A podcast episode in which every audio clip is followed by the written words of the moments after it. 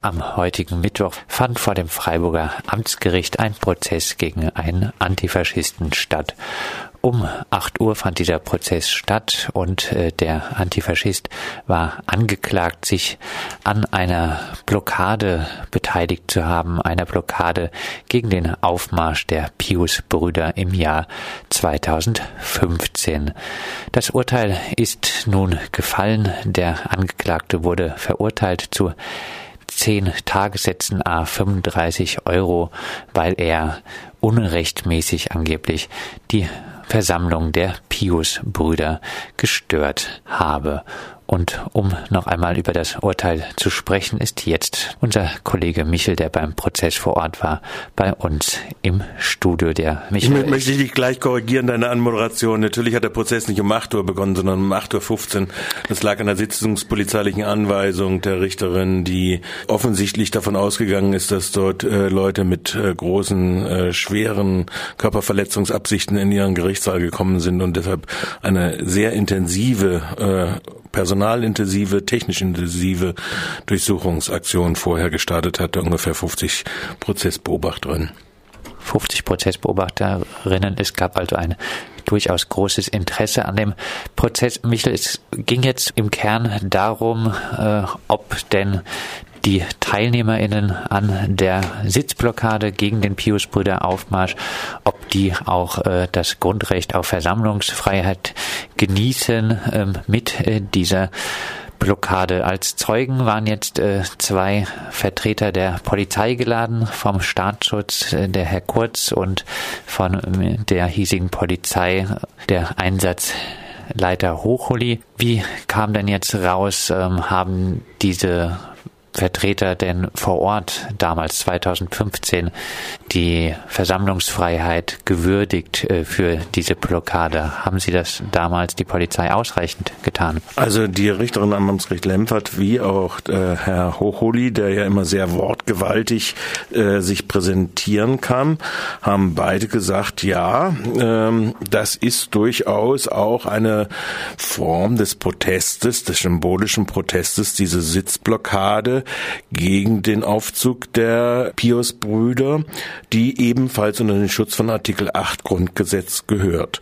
Also hat die Polizei damals alles getan, um beiden Gruppen die Versammlungsfreiheit zu gewähren. Das wäre die notwendige äh, Nachfrage gewesen, die du jetzt hier vollkommen richtig stellst. Und davon kann man eigentlich nicht ausgehen, so wie man ja praktisch in den polizeilichen Einsatzkonzepten seit geraumer Zeit festhalten kann, dass dies natürlich nicht statt hat, äh, dass also praktisch das wechselseitige Grundrecht geschützt wird.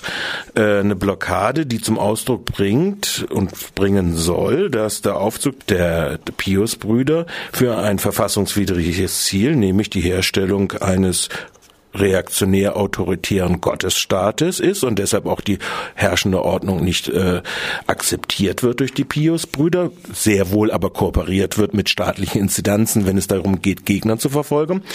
Dies ist äh, nach der Rechtsprechung des Bundesverfassungsgerichts auch durch das Artikel 8 Grundgesetz akzeptiert. Umgekehrt muss dann aber auch die symbolische, praktische Kundgabe einer anderen Meinung akzeptiert werden.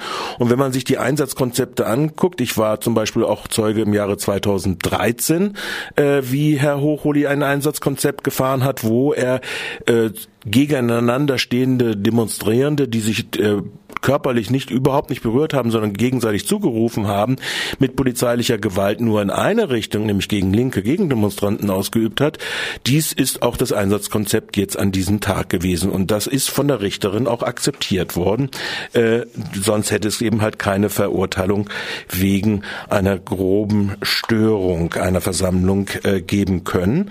Herrn Hochuli ist vorgehalten worden von äh, Rechtsanwalt Moos, dass er ja natürlich auch äh, die äh, Demonstration in die äh, Kaiser-Josef-Straße am Tor hätte vorbeiführen können ähm, sei es auf der McDonalds-Seite, sei es auf der Kaffee-Kolben-Seite.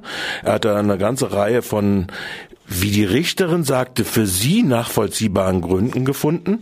Äh, Welche? Ja, Herr, Herr sagt, ja, wenn die Leute aus dem McDonalds rauskommen, dann ist das eine unübersichtliche Lage. Außer müsse er die Pius-Brüder schützen, da passt nicht noch eine zusätzliche Polizeikette hin. Beim Kolbencafé ist es dann so, da, da äh, beruft er sich dann darauf, da bräuchte er ja keine Polizeikette mit, weil ja da rechts und links Mauerwerk ist. Da beruft er sich dann darauf, ja, das wäre eine ähnliche Situation wie ein Tunnel. Das kann man natürlich den Demonstrationsteilnehmern der Pius-Demonstration nicht zumuten. Man kann ihnen auch nicht zumuten, dass man sie durch die Blockade führt. Das waren ja nur 70 bis 100 Leute. Aber in seiner Darstellung kommt unmittelbar heraus, dass eigentlich das Ziel war, äh, mit der Räumung und dem Freiräumen des östlichen Teils äh, der Tordurchfuhr, dass gleichzeitig die Blockade Teilnehmenden, die sich also zu dieser Protestsitzblockade äh, zusammengefunden haben, äh, das Ziel war, dort Delikte zu kreieren. Denn nämlich es war taktisches Einsatzziel, die dort Versammelten zu umschließen, um sie dann einer Personenkontrolle zuzuführen und sie für die Polizeicomputer zuzuführen.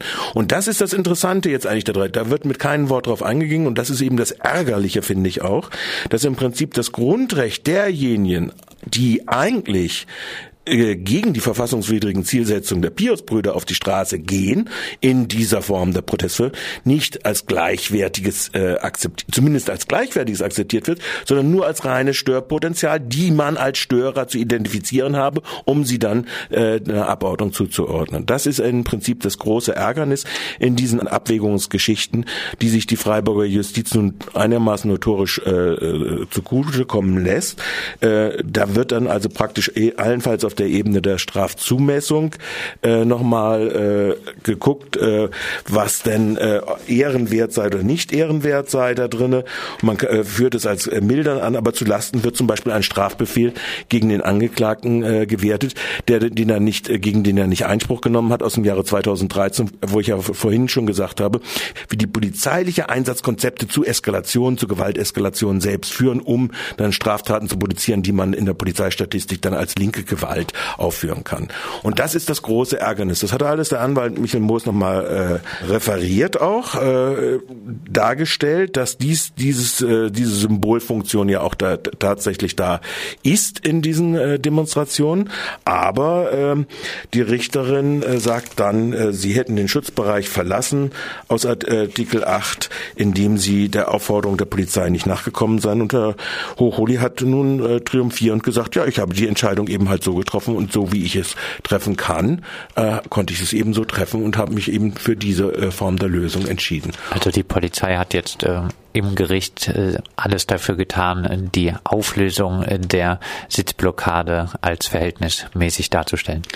Diese Frage wurde noch nicht mal thematisiert, ob sie verhältnismäßig gewesen ist. Ja, also vor allen Dingen, weil die Zielsetzung ja eine andere gewesen ist. Es war ja die Umschließung. Herr, Herr Hochuli hat sich gerühmt, er hätte ab 1822 hätte aufgelöst, er hätte acht Minuten gebraucht. Um 1830 war der östliche Teil frei, sein, Laut, äh, sein Lautsprecherwagen konnte durchfahren, die Demonstration hätte hinterhergeführt werden können, aber er brauchte noch fünf Minuten, um äh, die äh, verbliebene Sitzblockade auf der westlichen Seite noch zu umzingeln, um dann hinterher die äh, polizeilichen äh, Maßnahmen sprich Personalienfeststellung zu machen.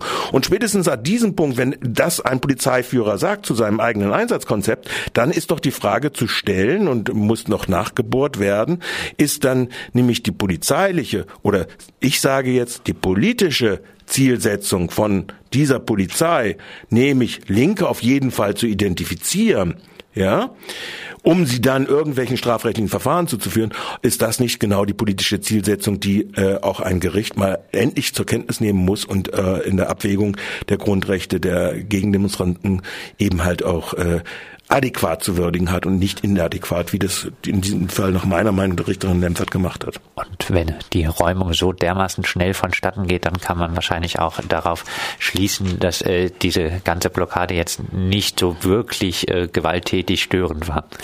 Äh, von Gewalt haben Sie ja nicht geredet. Sie haben ja nur von einer groben Störung geredet, ja. Ja, vielleicht auch noch die Frage jetzt, äh, die grobe Störung. Woran haben Sie das jetzt äh, versucht, im Gericht genau festzumachen? Ja, das ist noch offen. Da wird man die schriftliche Begründung nochmal abwarten müssen, weil die Gröblichkeit der Störung äh, besteht äh, für Herrn Horoli offensichtlich darin, wenn äh, Demonstranten nicht seinen Aufforderungen nachkommen. Er selbst hat aber die Situation so beschrieben, dass er auf dem rechten Ohr die Pius-Brüder hatte, die da ihre Litaneien über Lautsprecher Lautsprecheranlagen gemacht haben, also sich auch nicht nur für sich selbst, sondern auch für andere und auf dem linken Ohr die Gegenparolen gehört hat. Wenn das so ist und deshalb war, seien die Polizeikräfte nachher so erschöpft gewesen, dass man auch den Demonstrationszug abgekürzt hätte.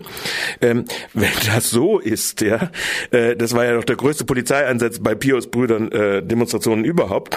Wenn das aber so ist, dass äh, im Prinzip diese Demonstration der Pius Brüder mit ihrer Außenwirkung über ihre Lautsprecheranlage, nämlich dass sie ihre Litanaien und dass sie äh, den Zug des Lebens und und so weiter ja durchaus noch rüberbringen konnte, dann ist ja schon mal in Frage zu stellen, ob es überhaupt eine hinreichend relevante Störung überhaupt des Demonstrationszweckes der Pius-Brüder eingetreten sein kann. Ja, dass sie jetzt dort warten und dann also praktisch äh, erstmal eine 40-minütige Dauerkundgebung äh, davor gemacht haben, bisher Hochholi sich zu diesem Einsatzkonzept und dem zusätzlichen Beiführung von Polizeikräften entschlossen hat, wie er sich entschlossen hat, ist ja eine andere Frage. Die Resultante der, äh, der, der polizeilichen Einsatzleitung ist nicht äh, eines Abwägungsprozesses äh, der Grund, des Grundrechts beider Demonstrationen äh, nach Artikel 8.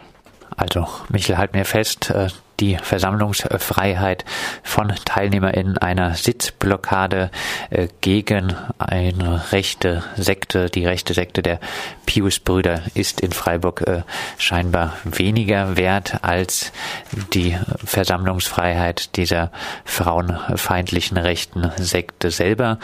Der Angeklagte wurde. Im Ergebnis ist das so. Also die, äh, die Richterin oder die Richter bemühen sich dann immer zu sagen, ja, beide müssen ja geschützt werden. Die Richterin stellt eine dumme Frage, wie ich meine dumme Frage. Ob dann, wenn jetzt Linke demonstrieren und sich Nazis mit einer Sitzblockade, dann wollen sie doch auch, dass äh, die, die Polizei ihnen den Durchmarsch macht. Wer Freiburg kennt oder wer Demonstrationen kennt, wo es um linke und äh, Nazi-Demonstrationen geht, der weiß, dass immer auch dort die Polizei auf der Seite derjenigen Nazi-Demonstranten äh, liegt und deren Demonstrationsrecht immer durchsetzt gegen das Recht der Demo äh, Gegendemonstranten, äh, äh, die dagegen auftreten und gegen Nazimärsche äh, äh, sich äh, verhalten. Also das ist äh, deshalb, das meine ich, ist politisch dumm.